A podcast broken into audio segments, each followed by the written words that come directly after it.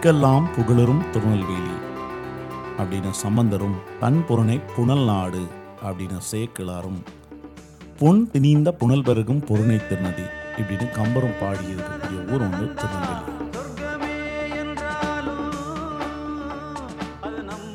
Hi, hello, வணக்கம், வந்தனம், welcome back. நீங்கள் கேட்டுட்ருக்குது யா கேஃபோ podcast with me Kannan Alagumuthusamy.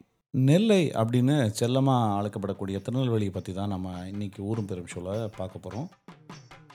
இந்த ஊர் வந்து குறிஞ்சி, முல்லை, மருதம், நெய்தல், பாலை இந்த 5 வகை நிலத்தையும் புதிய மலையில் உற்பத்தியாகி வற்றாது வளங்கொழிக்கக்கூடிய தாமிரபரணி நதியையும் தன்னகத்தை கொண்ட ஒரு ஊர் திருநெல்வேலி மாவட்டம்.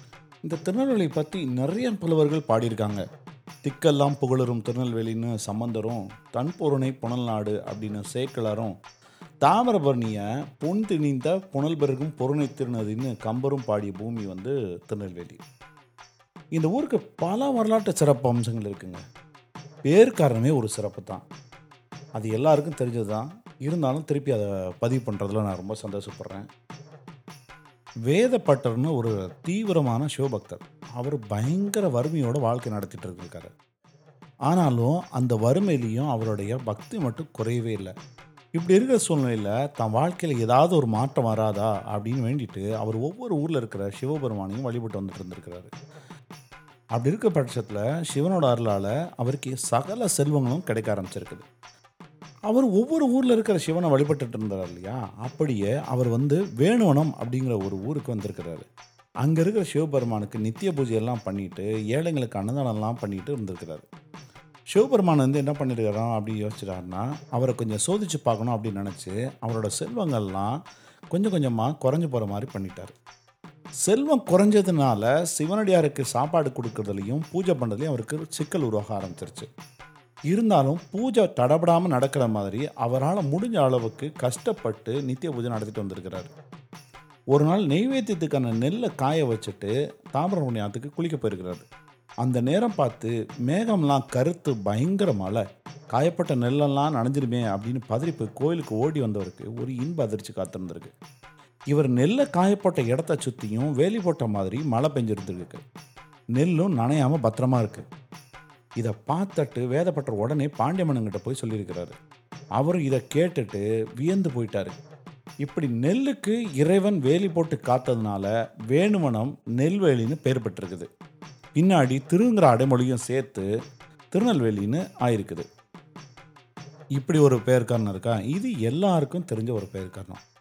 அடுத்தது இன்னொரு பெயர் காரணம், இது எப்படி இருக்குது அப்படின்னு சொல்லி நம்ம பார்த்தோம் அப்படின்னா, இதில் நான் ஏற்கனவே சொன்ன மாதிரி வேணுவனம்ங்கிற ஒரு ஊரை சொல்லியிருந்தேன். அந்த வேணுவனம் அப்படிங்கிறது வந்து திருநெல்வேலியோடைய இன்னொரு பழைய பேர்.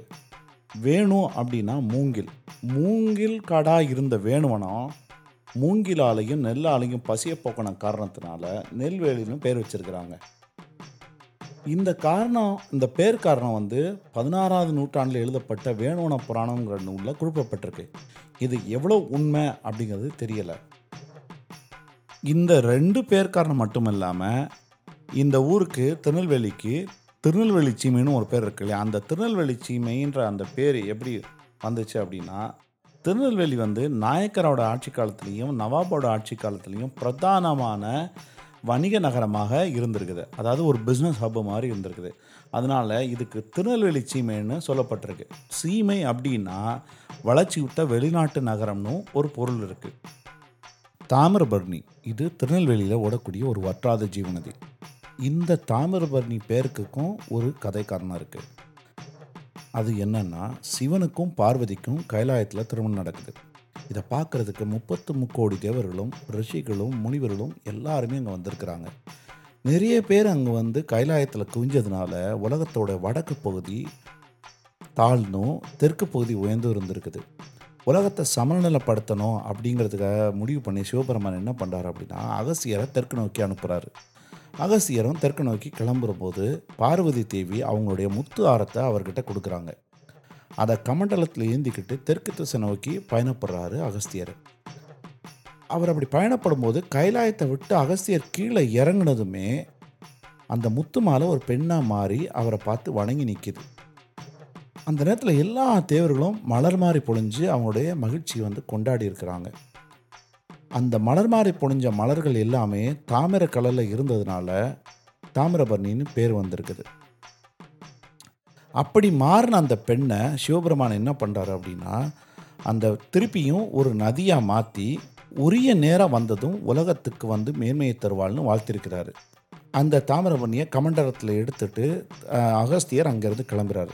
தெற்க புதிய மலைக்கு வந்த அகஸ்தியர் அங்கேருந்து சிவபெருமானுடைய கல்யாண கோலத்தை தரிசிக்கிற பெரும்பாக்கியம் அவருக்கு கிடச்சிருக்குது. அந்த சந்தோஷத்தில் குப்த சிருங்கதம் அப்படின்னு சொல்லிட்டு கொடுமுடியில் இருக்கிற ஒரு குகையில் தன்னோட கமண்டலத்தில் இருக்கிற தாமிரபரணி நீரை ஓட விடுறாரு. இப்படித்தான் தாமிரபரணி நதி உருவாகி பல இடத்துல தவழ்ந்து பல கிளைகளாக பிரிஞ்சு திருப்பியும் சங்கமிக்கக்கூடிய ஒரு அழகிய நதியாக புகழ்பெற்று இன்னைக்கு வரைக்கும் வழங்கிக்கிட்டு இருக்குது. இது தாமிரபரணி பற்றின ஒரு வரலாறு.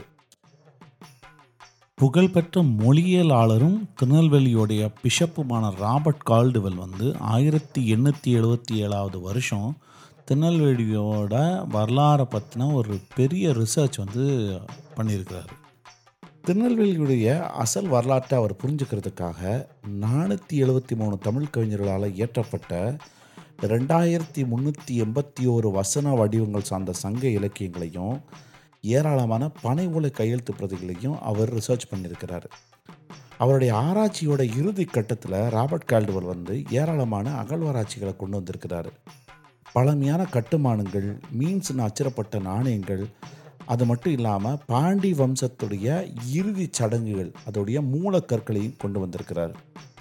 1881 வருஷம் ராபர்ட் கால்டுவெல் வந்து திருநெல்வேலியோடைய இந்த ரிசர்ச், அதாவது திருநெல்வேலிய வரலாறு குறித்த இந்த ரிசர்ச்சோட முடிவுகளை வந்து செயின்ட் ஜார்ஜ் கோட்டை பிரசுரத்தால், அதாவது மெட்ராஸ் பிரசிடென்சி பிரசுரத்தால் வெளியிடப்பட்ட திருநெல்வேலி மாவட்டத்தின் அரசியல் மற்றும் பொது வரலாறு அப்படிங்கிற ஒரு புத்தகத்தில் வெளியிட்டிருக்கிறார். அசோகர் கால கல்வெட்டுகளிலேயும் வராக மிகிரருடைய பிரகத் சம்ஹிதை மற்றும் மெகஸ்தனிஸோட புக்கிலையும் இந்த பேரரசு வந்து குறிக்கப்பட்டிருக்குது. இந்த ராஜி வந்து 1064 ராஜேந்திர சோழன் காலத்தில் சோழர் ஆட்சியின் கீழே வந்திருக்குது. 13வது நூற்றாண்டோட ஆரம்பம் வரைக்கும் அந்த ஆட்சி காலம் தொடர்ந்துருக்குது. இதுக்கு சான்றா திருநெல்வேலிக்கு அருகே கங்கை கொண்டான்னு ஒரு ஊர் இன்னைக்கு வரைக்கும் இருக்குது. 13வது நூற்றாண்டு வரைக்கும் சோழருடைய ஆட்சியில் இருந்த திருநெல்வேலி பின்னர் மதுரையை தலைநகராக கொண்ட வலிமை மிக்க மாரவர்மன் குலசேகர பாண்டியனுடைய தலைமைக்கு மாறுது. திருநெல்வேலி பாண்டிய அரசருடைய 2ஆம் தலைநகரமாக இருந்திருக்குது. அவருடைய முதன்மை தலைநகரமாக மதுரை தான் இருந்துச்சு. 2வது தலைநகரமாக திருநெல்வேலியை பாண்டியர்கள் வந்து திருநெல்வேலியை 2வது தலைநகரமாக மாற்றியிருக்கிறாங்க. இங்கிருந்த பாண்டி வம்சம் அனோடம்னிக்கு பல நூற்றாண்டுகளுக்கு முன்னரே இருந்ததற்கான சான்றுகள் இன்னமும் இருக்குது.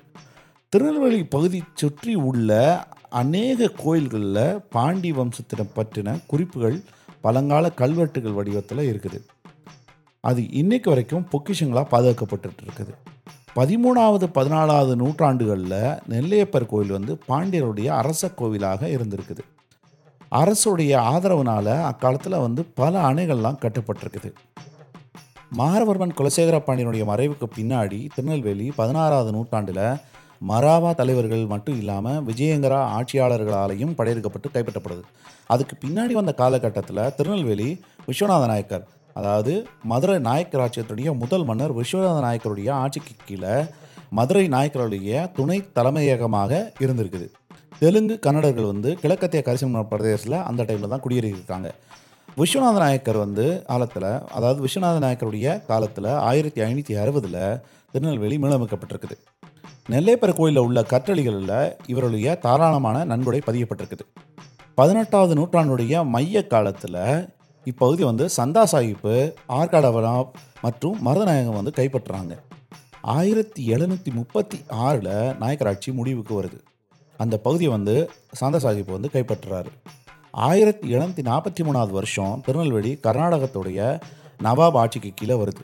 1743 நிசாம் உல் முல்க், அதாவது தக்கான பீடபூமியுடைய தளபதி, இப்பகுதியில் இருந்த மராத்தியர்கள் எல்லாத்தையும் விரட்டி அடிச்சுட்டு இப்பகுதியை ஆற்காடு நவாப் ஆட்சிக்கு கீழே கொண்டு வராரு. இருந்தாலும் அதிகாரம் வந்து நாயக்கருடைய படைத்தளபதிகளாக இருந்த பாளையக்காரர்கள்கிட்ட தான் இருந்திருக்குது. பாளையக்காரர்கள் எல்லாருமே மலைகளில் கோட்டைகளை கட்டிக்கிட்டு அவங்களுக்குள்ளேயே சண்டை போட்டு வந்துட்டு இருக்கிறாங்க.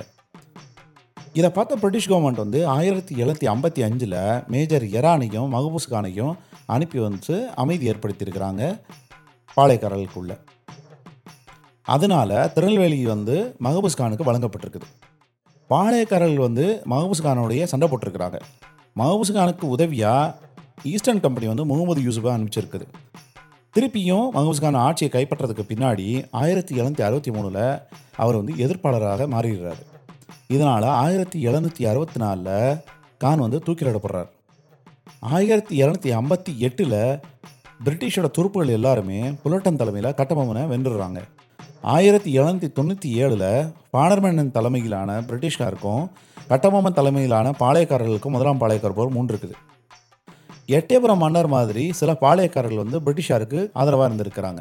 வீரபாண்டிய கட்டபொம்மன் வந்து துரதிருஷ்டவசமாக தோற்கடிக்கப்பட்டு அவருடைய பாஞ்சாலங்குறிச்சியிலேயே தூக்கிலிடப்படுறார்.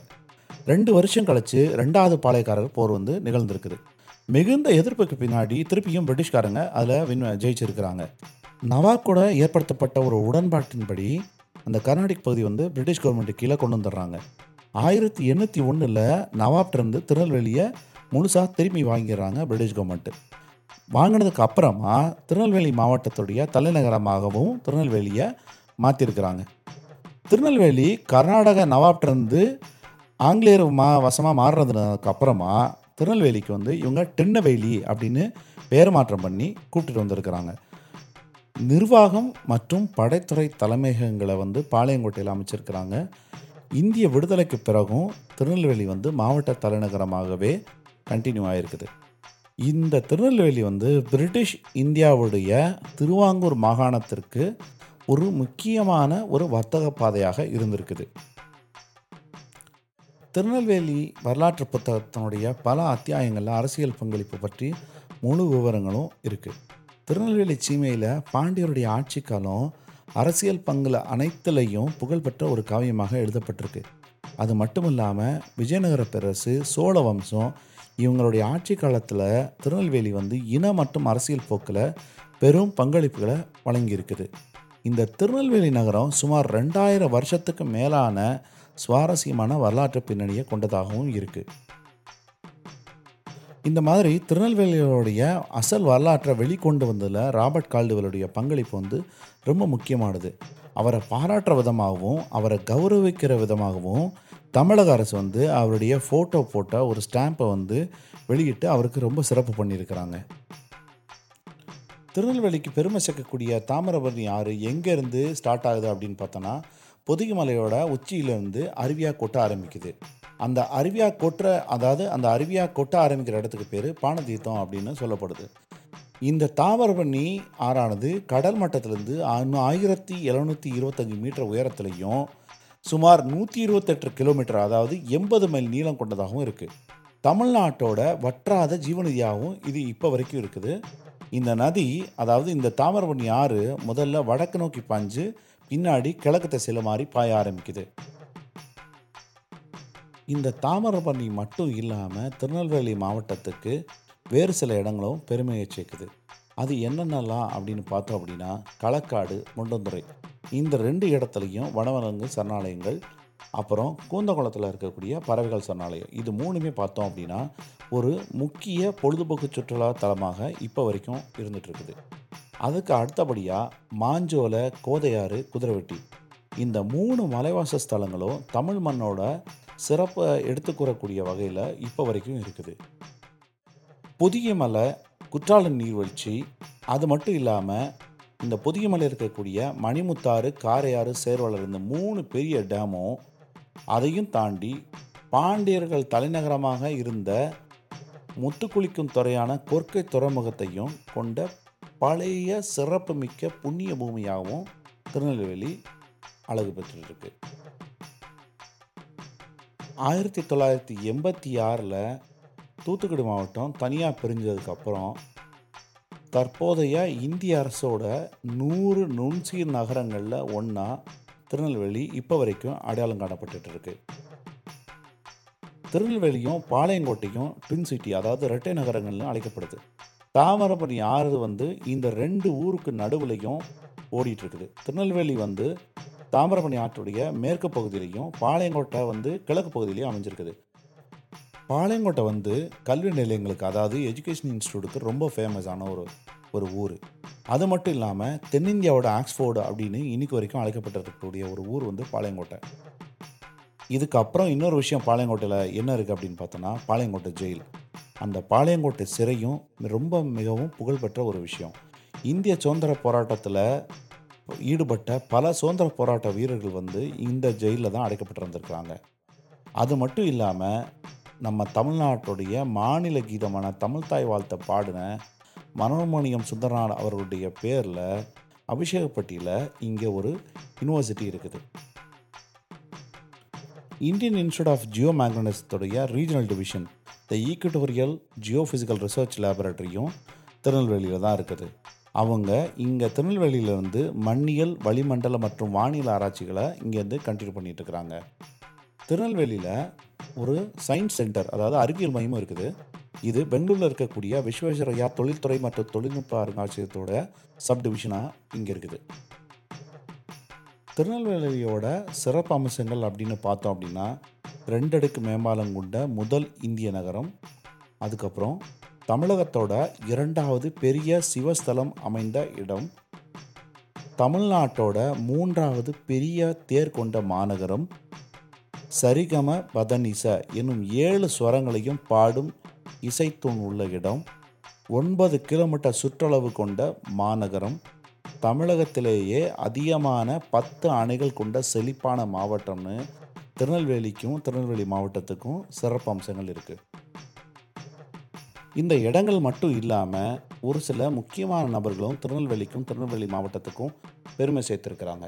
அவங்கெல்லாம் யார் அப்படின்னு பார்த்தோம் அப்படின்னா, வீரபாண்டிய கட்டபொம்மன், தொல்காப்பியர், அகத்தியமாமணி.